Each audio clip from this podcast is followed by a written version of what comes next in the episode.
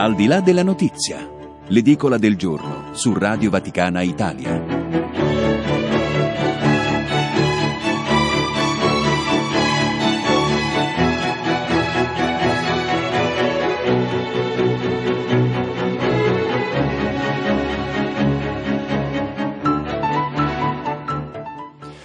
Otto e 12, buona mattinata da Federico Piana, benvenuti alla rassegna stampa nazionale ed internazionale, i fatti più importanti dall'Italia e dal mondo. Grazie a chi sta gestendo la parte tecnica questa mattina, Gustavo Messina e Stefano Sparro e i vostri Whatsapp, i vostri sms al 33512 43 722 per intervenire e commentare. E oggi Sabato 11 gennaio si ricorda Sant'Igino Papa. Alcuni appuntamenti.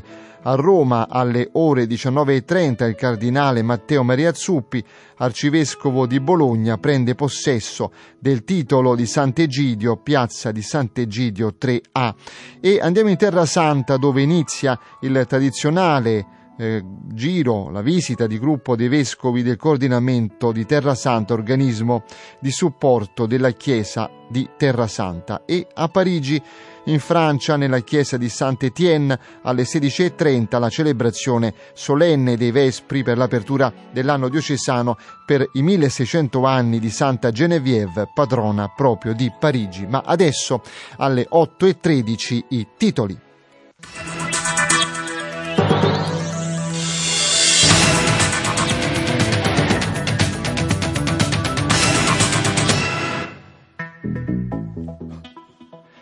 Corriere della Sera, Di Maio sotto attacco, sfide i ribelli del Movimento 5 Stelle, taglio dei parlamentari, sì al referendum, la resa dei conti nei 5 Stelle, raggiunto il quorum per la consultazione Lega decisiva.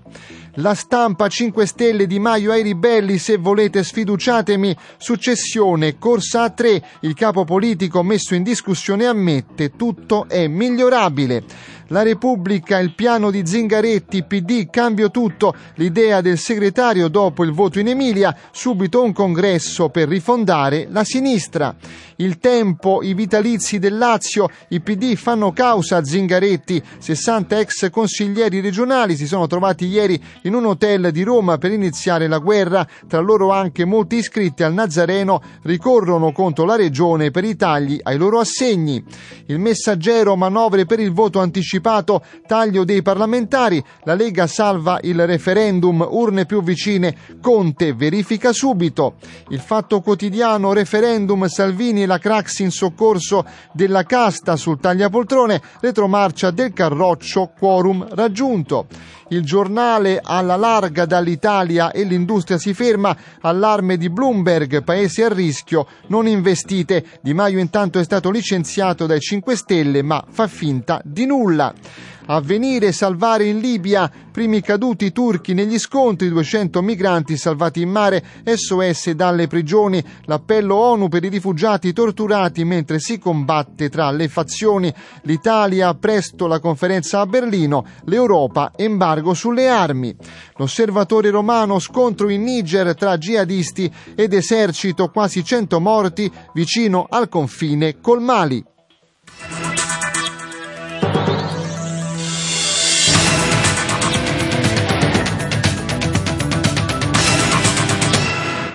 8 e 16, questa è la rassegna stampa nazionale ed internazionale, i fatti più importanti dall'Italia e dal mondo con Federico Piana. Grazie ancora a chi sta gestendo la parte tecnica questa mattina, Gustavo Messina e Stefano Sparro. I vostri WhatsApp, mi raccomando, al 335 12 43 722 per intervenire e commentare. Ma partiamo subito dalle pagine interne del quotidiano Avvenire per un appello alla democrazia umanitaria Italia lanciato dall'Ordine di Malta. E lo vediamo questo pezzo inserito nell'inserto cattolica del quotidiano Avvenire, eccolo qui il titolo, l'Ordine di Malta, la diplomazia umanitaria, strumento di pace. L'Ordine di Malta lancia un accorato appello affinché la diplomazia umanitaria diventi sempre più strumento indispensabile per promuovere il dialogo e la pace per risolvere i conflitti decennali che insanguinano tante parti del mondo. Lo fa con parole del grande maestro Fra Giacomo Dalla Torre in occasione dell'udienza di inizio anno con gli ambasciatori dei paesi paesi con i quali l'ordine intrattiene relazioni diplomatiche. L'evento si è tenuto ieri mattina nella consueta splendida cornice della Villa Magistrale sull'Aventino a Roma. Fra Dalla Torre ha ricordato le crisi umanitarie più eclatanti come quelle che si consumano da anni Yemen e Siria. Non ha mancato di porre l'attenzione anche sulle crisi più significative, silenziose, combattute senza echi mediatici come quelle in Mali e nella Repubblica Democratica del Congo e ha rilanciato l'appello appello papale riguardo i venti di guerra che spirano in Medio Oriente e Nord Africa vorrei esprimere la mia grande preoccupazione, ha detto, per le crescenti tensioni degli ultimi giorni in Iraq, Iran e Libia. Il sovrano ordine di Malta fa suo l'appello alla pace e alla riconciliazione rivolto da Papa Francesco in occasione della 53esima giornata mondiale per la pace lo scorso primo di gennaio. E questo è il pezzo che vi ripeto trovate questa mattina proprio a pagina 14 14 del quotidiano Avvenire. Ma rimaniamo ancora su questa pagina per un altro argomento, perché a Tivoli eh, ci sono nuovi diaconi permanenti, eccolo qui il titolo che naturalmente si trova proprio eh, in taglio basso, quattro nuovi diaconi permanenti per Tivoli saranno ordinati oggi dal vescovo Parmeggiani. Quattro nuovi diaconi permanenti per la diocesi di Tivoli saranno ordinati oggi alle 17.30 in cattedrale da Mauro Parmeggiani, vescovo di Tivoli e di Palestrina. Si tratta di Giancarlo Cerqua, Fabio Iannilli, Vincenzo Ruggeri e Alessandro Sestili. Cerqua, originario di Montecelio, ha 65 anni e anche gli altri hanno 53 anni e un altro 62 e quindi naturalmente c'è tutta la biografia di questi nuovi quattro diaconi che trovate questa mattina in taglio basso, pagina 14, una grande festa per la chiesa di Tivoli, ma spostiamoci ancora a pagina 15 del quotidiano dei vescovi italiani per una situazione che riguarda proprio tutta la Chiesa perché c'è un adolescente che presto diventerà santo, Capuzzimati, adolescente di Dio al via la causa di beatificazione Pierangelo, ragazzo come tanti, morì nel 2008, due mesi prima di compiere, pensate, 18 anni a seguito di una forma di leucemia affrontata con fede, sentendo sempre accanto Gesù. Ieri, al rito di apertura, anche i genitori e la sorella minore, quindi un santo giovane. Eh? A Taranto è iniziato il processo diocesano, a Santoro il vescovo ha detto seguendo Dio non si perde niente in gioia, letizia, impegno, curiosità, curiosità nello studio, sapere, novità di vita. La santità nel vivere il quotidiano fatto di letture, ore di scuola, chiacchiere con gli amici, pur nella sofferenza di una grave malattia. Ieri in una sala gremita, ma in silenzio commosso, ha partecipato nell'arcivescovato di Taranto alla prima sessione del processo con cui si inaugura il cammino verso la beatificazione e la canonizzazione del giovane Perangelo Capuzzimati, scomparso nel 2008, prima ancora di compiere, pensate, 18 anni a causa di una leucemia. A presenziare al giuramento dei membri del tribunale che saranno chiamati ad ascoltare i testimoni della fama di santità di questo servo di Dio, c'erano i compagni di scuola di Perangelo, gli amici di sempre, i membri dell'associazione che porta il suo nome e si impegna in attività solidali, famiglie e tanti sacerdoti che lo hanno incontrato e hanno conosciuto Naturalmente ci sono stati i racconti anche della mamma e del papà. E ancora rimaniamo su Avvenire perché eh, ci dà una notizia interessante che riguarda la famiglia vincenziana. Vincenziani, una famiglia che vuole camminare insieme. Roma eh, vede per la prima volta riuniti i responsabili degli oltre 160 enti e istituzioni che nel mondo, in rappresentanza di oltre 2 milioni di fedeli, si richiamano al carisma del fondatore San Vincenzo Vincenzo De Paoli, iniziato mercoledì scorso con la partecipazione degli oltre 200 interventi da tutto il mondo all'udienza di Papa Francesco, proseguirà fino a domani all'Augustinianum di Roma lo storico incontro dei responsabili della famiglia vincenziana, storico perché è la prima volta che si svolge un'assise del genere alla presenza di circa 160 responsabili di enti e istituzioni che in tutto il mondo tra vita consacrata e laici portano avanti il carisma di San Vincenzo De Paoli e proprio la trasmissione del carisma è stato il tema al centro eh, dell'intera giornata di ieri insieme alla cura della cultura vocazionale con la partecipazione di decine di relatori, eh, fetta significativa di quel dettato vincenziano che in tutto il mondo si calcola arrivi ad almeno 2 milioni di fedeli in 150 paesi, una panoramica internazionale che proprio nella giornata di avvio eh, dei lavori ha tracciato padre Robert Maloney, già superiore generale. E noi ci spostiamo però questa mattina alle 8.22 proprio sull'Osservatore Romano perché in ultima pagina mette il pezzo che riguarda l'omelia di ieri a casa Santa Marta di Papa Francesco.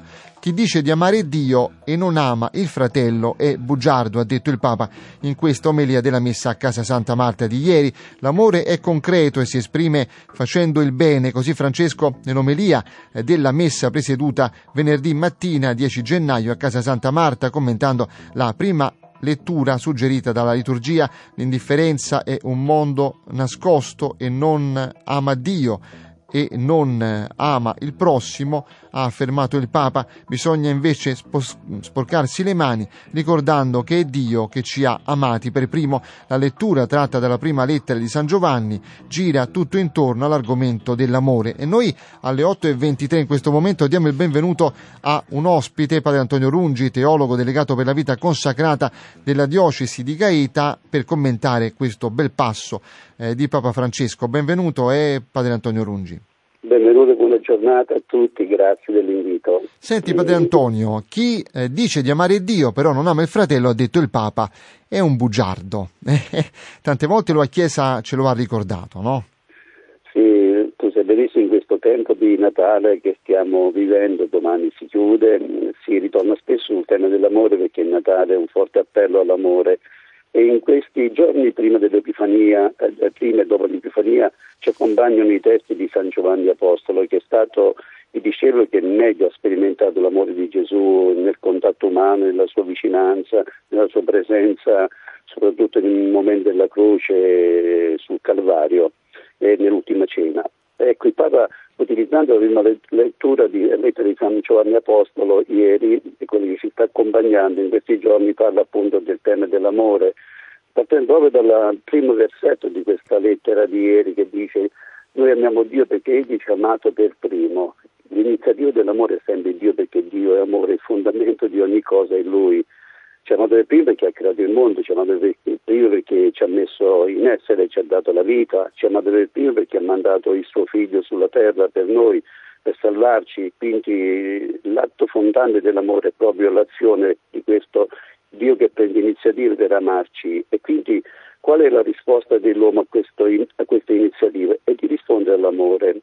Per cui se noi diciamo di amare Dio e poi dice il Papa non amiamo i fratelli, siamo un po' bugiardi, siamo falsi. La, la bugia ricorre nei nostri, modi, nei nostri modi di parlare, di agire a volte per coprire, per qualche modo nascondere la verità, però quando entriamo nel merito della nostra identità di cristiani e allora entra in gioco la sostanza stessa dell'essere cristiano. Voglio dire che chi dice di amare Dio e poi non ama i fratelli è falso, non è vero, perché l'amore di Dio porta naturalmente all'amore eh, fraterno. Non si può escludere dall'orizzonte della nostra esistenza questa concretezza dell'amore. Perciò dice il Papa commentando questa prima lettura di ieri, anche oggi abbiamo lo stesso tema, se uno dice eh, che ama Dio e non ama i fratelli è un bugiardo, chi infatti non ama il proprio fratello e che vede non può amare Dio che non vede. Per cui l'amore passa attraverso delle mediazioni e le mediazioni più immediate sono i nostri fratelli, la moglie, i figli, i fratelli, le sorelle, le persone vicine di casa, il parente. Spesso sentiamo che questo amore si trasferisce in odi, di sentimento, in opposizione, addirittura in distruzione, in violenza. Le cronache anche di questi giorni ci rammentano quanto l'amore non sia vero anche nella vita dei cristiani, persone che magari vanno in chiesa, pregano, partecipano all'Eucaristia, fanno esperienza del lavoro di Dio, ascoltano anche queste tematiche, magari sentono anche l'umilia del Santo Padre, i nostri commenti di sacerdoti, le nostre riflessioni e poi non ci vogliamo bene, non ci amiamo, abbiamo bisogno di qualche cosa e non lo facciamo per l'altro. Per cui Papa, oltre a dire che Dio ci ha amato per prima e ci dice che eh, tra altre cose chi non ama il fratello è bugiardo, ci dice pure che l'amore deve essere concreto, deve essere quotidiano, si deve esprimere attraverso gesti eh, di mh, mm, comportamenti che tendono a, a, dare una mano. Mi è piaciuto dell'omelia di ieri del Santo Padre questo riferimento a, a quando un bambino eh, nasce, dice se un bambino appena nato da pochi giorni potesse parlare, certamente spiegherebbe questa realtà, mi sento amato dai genitori, bello questo, no? Effettivamente i bambini sono frutto dell'amore di una coppia, non sono uh, espressione del caso, se veniamo in questo mondo è perché no, i genitori ci hanno messo al mondo perché ci hanno desiderato e ci amano appunto tale che ci fanno crescere, prima di tutto ci accolgono e poi ci fanno crescere ci seguono. E così l'esperienza di un Dio che ci ha dato l'essere, ci protegge e ci salva, pur nelle nostre fragilità, nelle nostre debolezze.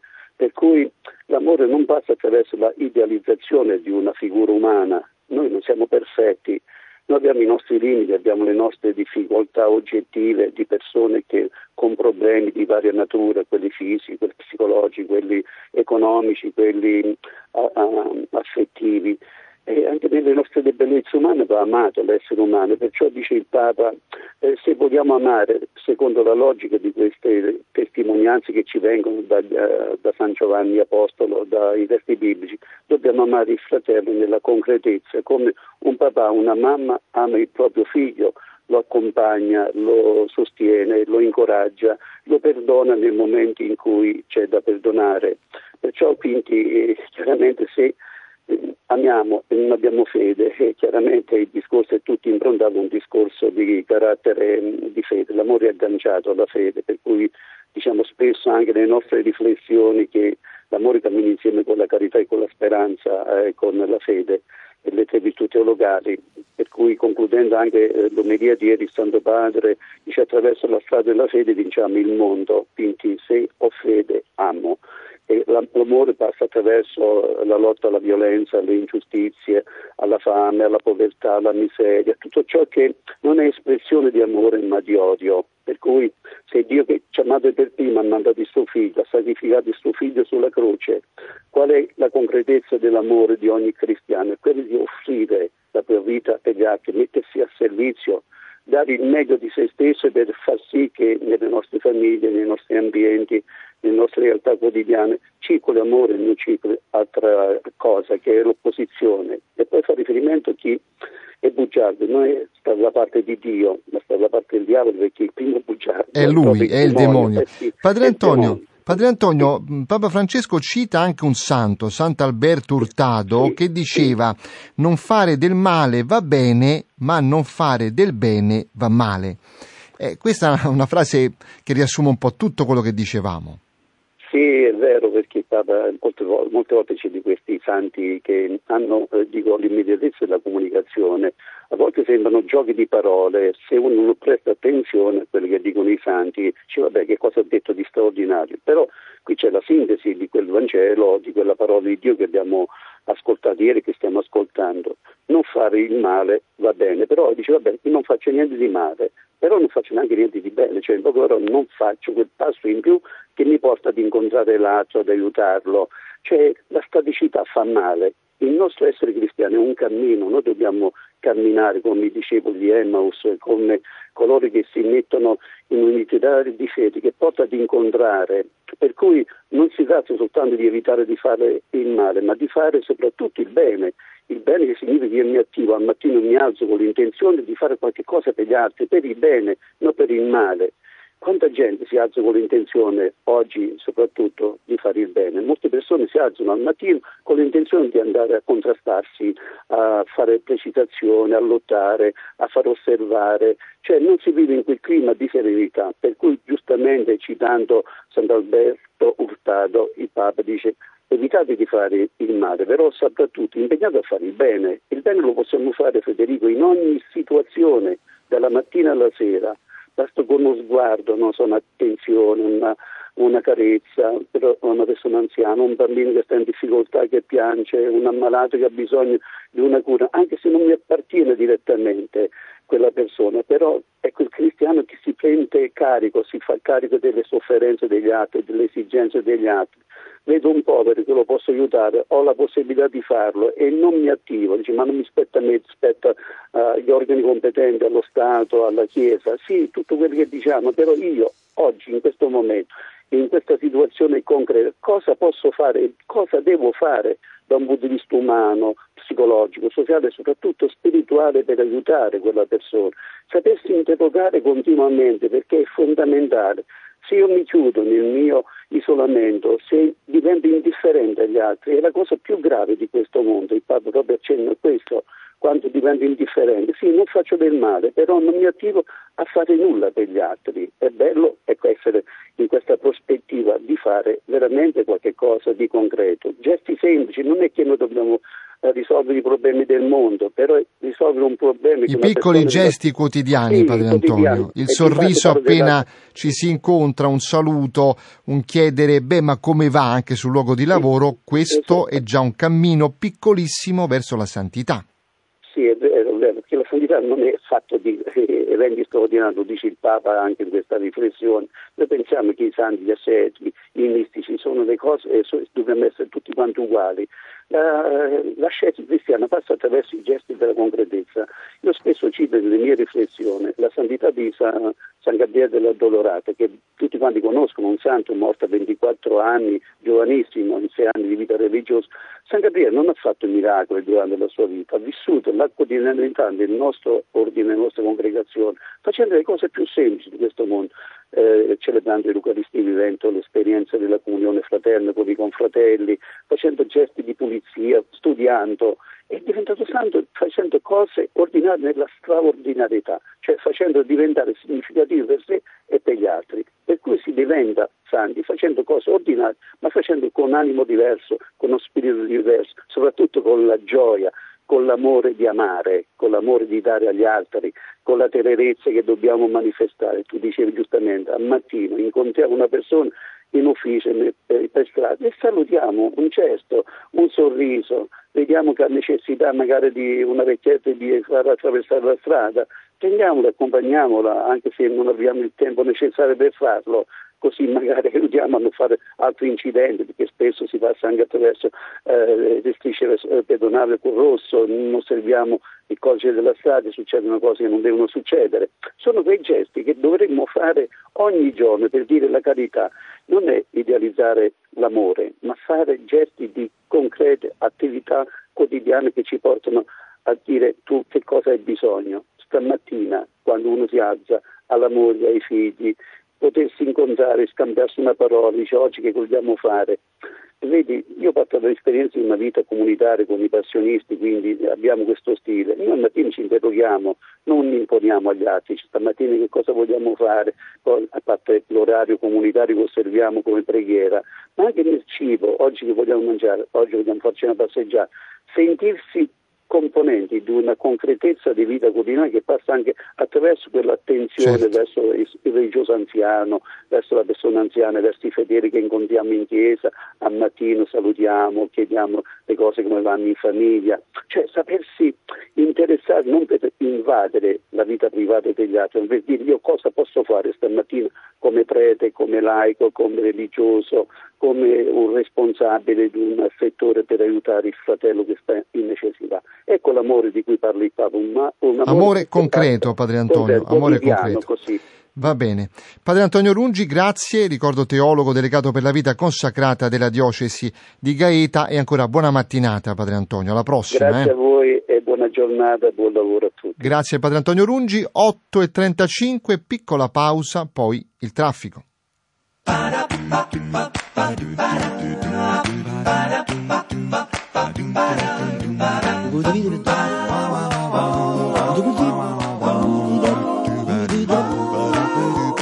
Balla, balla, ballerino, tutta la notte al mattino, non fermarti. Balla su una tavola tra due montagne e se balli sulle onde del mare io ti vengo a guardare. Vedi il cielo con le tue mani balla, non aver paura. Se la notte è fredda e scura, non pensare alla pistola che è puntata contro. Balla alla luce di mille sigarette di una luna che ti illumina il giorno. Balla il mistero di questo mondo che brucia in fretta. Quello che ieri era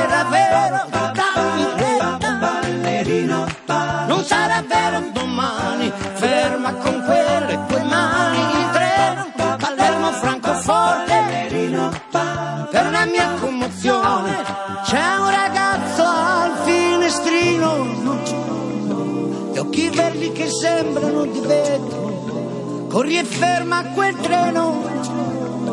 Fallo tornare indietro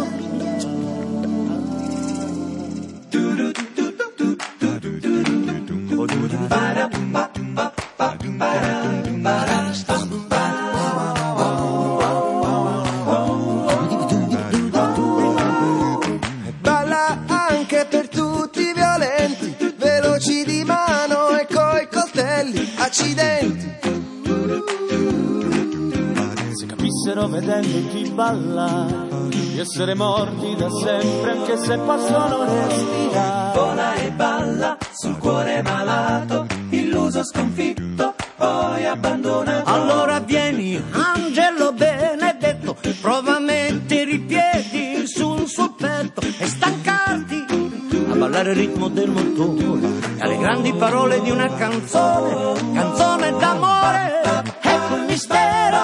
Sotto un gesso l'uomo riesce a amare lo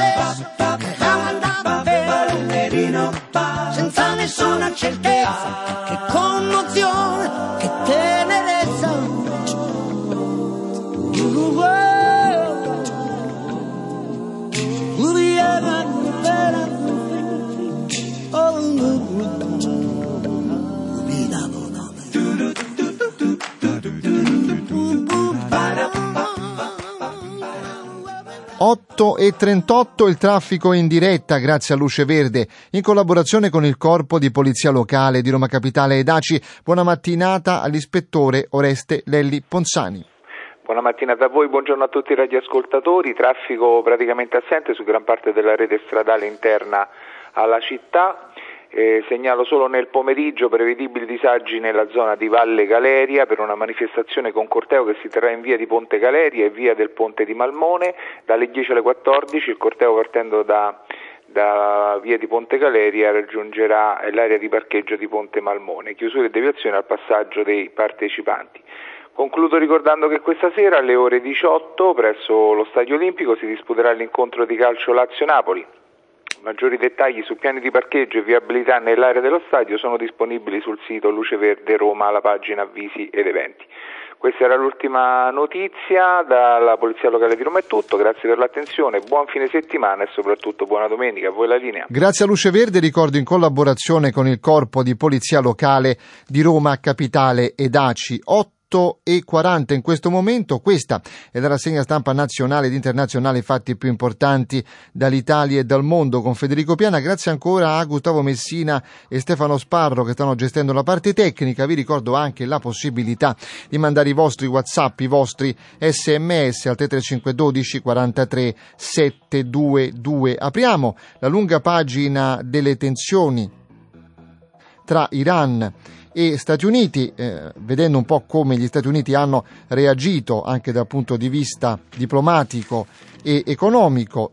Corriere della Sera, pagina 2, pagina 3, Trump prova a stritolare l'Iran, sanzioni sulle ultime industrie. Colpite le aziende dell'acciaio, uno dei pochi export rimasti nel mirino, gli scambi con Cina ed India. È un attacco diretto ed esplicito al nervo dell'economia iraniana. Gli Stati Uniti vanno un'altra ondata varano un'altra ondata di sanzioni che investe tutto l'apparato industriale che ancora procura reddito alle casse degli ayatollah, le principali aziende dell'acciaio, del ferro, dell'alluminio e del rame e poi quel che è rimasto in piedi della manifattura tessile del settore edile. Ieri il segretario di Stato Mike Pompeo e il segretario del Tesoro Stephen Mnuchin, i due consiglieri più fidati di Donald Trump, si sono presentati nella saletta stampa della Casa Bianca dopo aver ricevuto il via libera dal presidente. È il secondo atto di quella che Pompeo ha definito la campagna contro lo sponsor numero uno del terrorismo. La manovra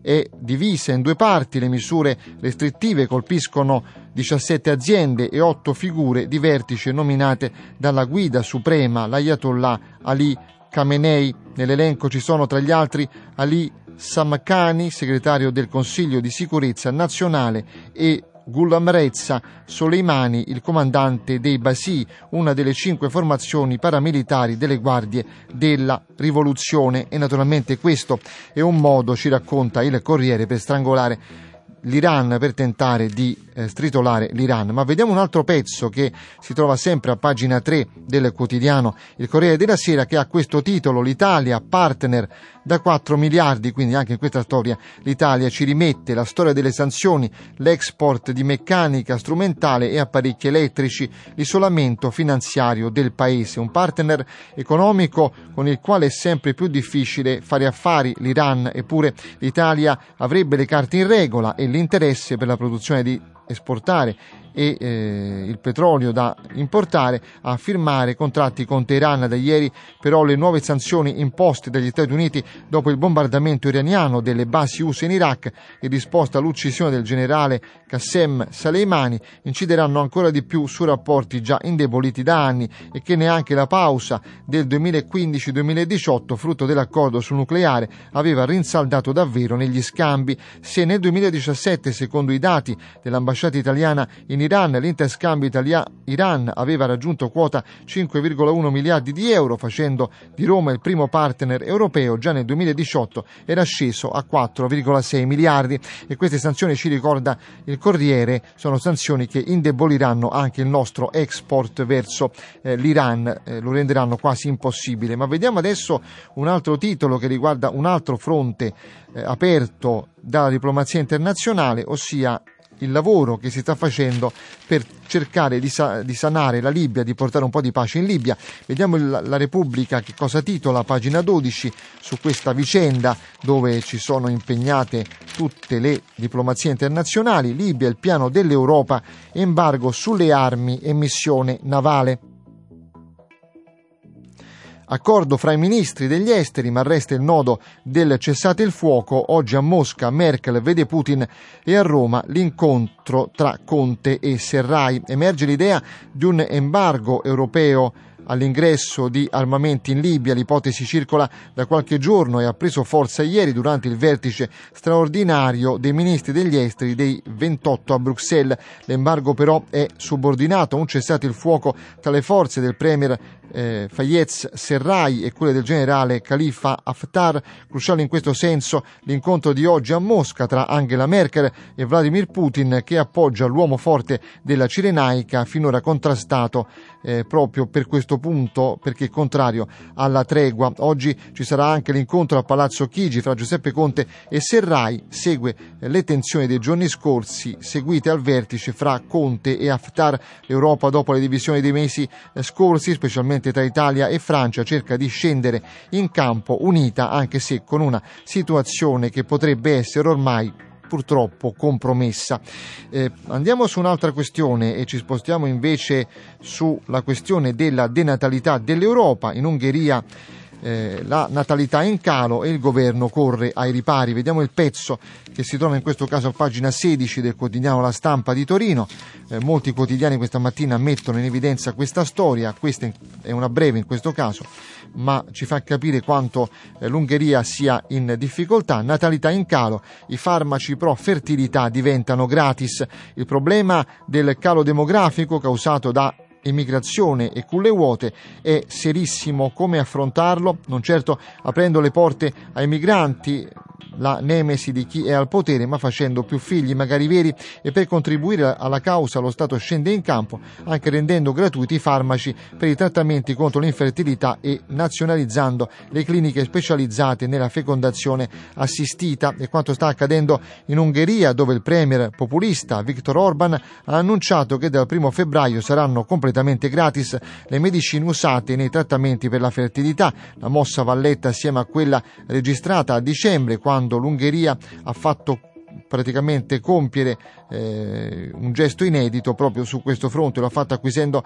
sei cliniche private ungheresi specializzate nei trattamenti pro fertilità. Dietro il piano ha specificato sempre Orban, l'obiettivo è di rendere il servizio gratuito e pubblico. In Ungheria sarebbero 150.000 le coppie con problemi di fertilità, riducendo le attuali eh, liste d'attesa e sottraendo alle grinfie del business la, fertiliz- la eh, fertilizzazione in vitro, comparto che Budapest aveva definito l'anno scorso di importanza strategica nazionale e questo è il pezzo che vi ripeto trovate in questo caso pagina 16 del quotidiano eh, La Stampa di Torino. Ma noi riprendiamo alle 8.47 una notizia che è uscita un po' di giorni fa, per l'esattezza eh, due o tre giorni fa, no? mercoledì 8 eh, di gennaio, perché Tafida, la bambina che i medici inglesi hanno trattato molto male secondo me e uh, volevano uccidere è praticamente uscita dal coma.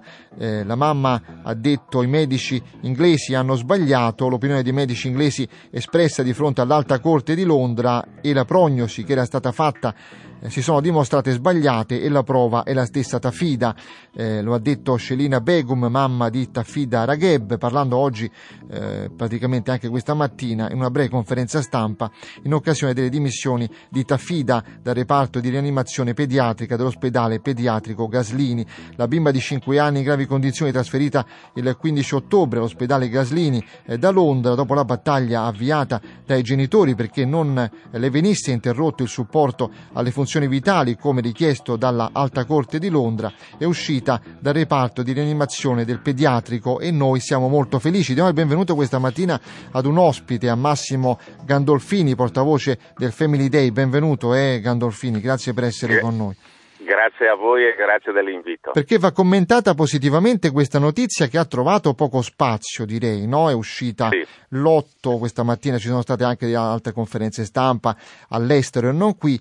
Eh, la mamma ha detto i medici inglesi hanno sbagliato, è tornata su questo concetto. Ma che effetto le fa vedere che l'alta corte inglese eh, l'ospedale inglese dove era ricoverata questa bambina dicevano beh deve morire quindi stacchiamo la spina ormai è inutile vedere invece questa bambina Tafida uscire dal coma e riprendersi in qualche modo.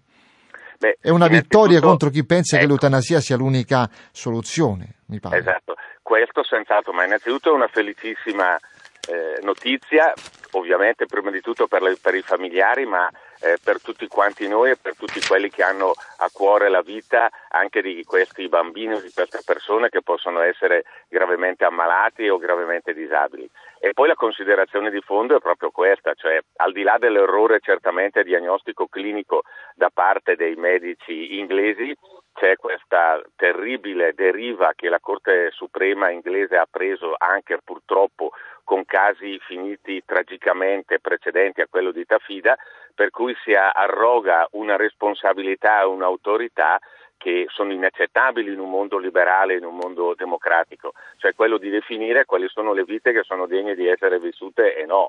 Quella di Tafida era, giusta, era stata giudicata erroneamente, ma comunque gravissimo che una Corte Suprema giudichi che quella vita era ormai inutile, era ormai priva di significato e che come tale il miglior interesse, perché voglio far notare che nella sentenza della Corte Suprema c'era scritto che il miglior interesse per Tafida era quella di sospendere la ventilazione meccanica e quindi di determinare la morte. Ecco, questa che è una vera e propria forma di eutanasia di Stato è un obbrobrio eh, civile, democratico e ringraziamo il cielo che Tafida è una testimone reale di quanto pericolosa, dannosa e vergognosa sia la deriva eutanasica che non solo l'Inghilterra purtroppo anche parzialmente, almeno l'Italia, ha preso. E una deriva anche giudiziaria mi pare, no? Perché sì. si arroga un giudice, un tribunale, il diritto, come diceva lei, di stabilire quale vita essere vissuta o meno, o far no, vivere sì. o meno è una, una deriva eh, giudiziaria, giuridica, mh, mm, filosofica, antropologica eh, gravissima. Eh, si torna davvero, io ricordo i dibattiti che feci negli anni passati per contrastare qualsiasi forma di legge eh, a favore dell'eutanasia con esponenti del movimento radicale e un leitmotiv che veniva da loro opposto era un conto è l'eutanasia di Stato e un conto è l'eutanasia liberamente scelta. E in realtà la, la, purtroppo la storia mi sta dando ragione, cioè si parte con la cosiddetta eutanasia liberamente scelta e poi di fatto si arriva in un paese, non dimentichiamo che l'Inghilterra è il paese dell'habeas corpus, per cui dovrebbe essere il paese che più di tutti dovrebbe difendere le libertà democratiche, bene, è un paese che è passato dall'eutanasia scelta all'eutanasia imposta di Stato ed è chiaro che la memoria, la mente, la fantasia di tutti corre a ben altri tempi nei quali l'eutanasia di Stato sterminò centinaia di migliaia di persone e siamo su quella linea di condotta mentale e antropologica. Che poi dobbiamo dire i medici eh, hanno qualche responsabilità in tutto questo o no? Eh, non voglio tirarli per la giacchetta, ci mancherebbe altro, ma in tutto questo eh, la parte medica, la parte scientifica cosa dice? Ma guardi, la parte medica dovrebbe essere eh, più umile e meno arrogante. Eh, un vero scienziato in questo, e in questo caso uno scienziato medico deve sapere che nella medicina ci sono talmente tante variabili che poter dire che 2 più 2 fa sempre 4 in medicina è impossibile. È per questo che si dice che la medicina è un'arte di natura empirica, una disciplina empirica, statistica, ma non è una disciplina matematica, perché le variabili che ci sono nella biologia di ciascuno di noi, di ciascun essere umano, sono tantissime, per cui non si può mai dire questa situazione è assolutamente irreversibile, non cambierà mai. Quindi c'è un errore medico da questo punto di vista di non ammettere i limiti che la medicina e che l'uomo ha e poi naturalmente c'è quella terribile deriva di cui abbiamo già parlato. Secondo lei con questa notizia bellissima di Tafida il fronte eh, pro-eutanasia eh, riceverà qualche colpo, si fermerà, ci ripenserà oppure continuerà imperterrito a voler anche in Italia portare questa sciagura? Guardi, le rispondo con estrema sincerità, secondo me non, fa, non cambierà nulla. E ne, ne, è una prova il fatto che un caso così eclatante che meritava la prima pagina dei giornaloni è stato praticamente ignorato, perché purtroppo c'è una mentalità diffusa che chiamiamo del politicamente corretto, che fa passare e gonfia le notizie che sono, eh, che sono um, coerenti rispetto a, que- a, questo pensiero e tacita invece tutte quelle che stanno contro. Credo, ahimè, che la campagna, la lotta contro queste forme gravissime, quale l'eutanasia e il suicidio assistito, sarà ancora una volta da affidare a un manipolo di, di, militanti forti a favore della vita, a favore della famiglia e sperare che questi possano fare il, il, la maggior breccia possibile. Ma il fronte pro-eutanasia stia tranquillo, non farà mezzo passo indietro. Grazie a Massimo Gandolfini, portavoce del Family Day. Grazie e buona mattinata ancora. Grazie a voi, buona giornata.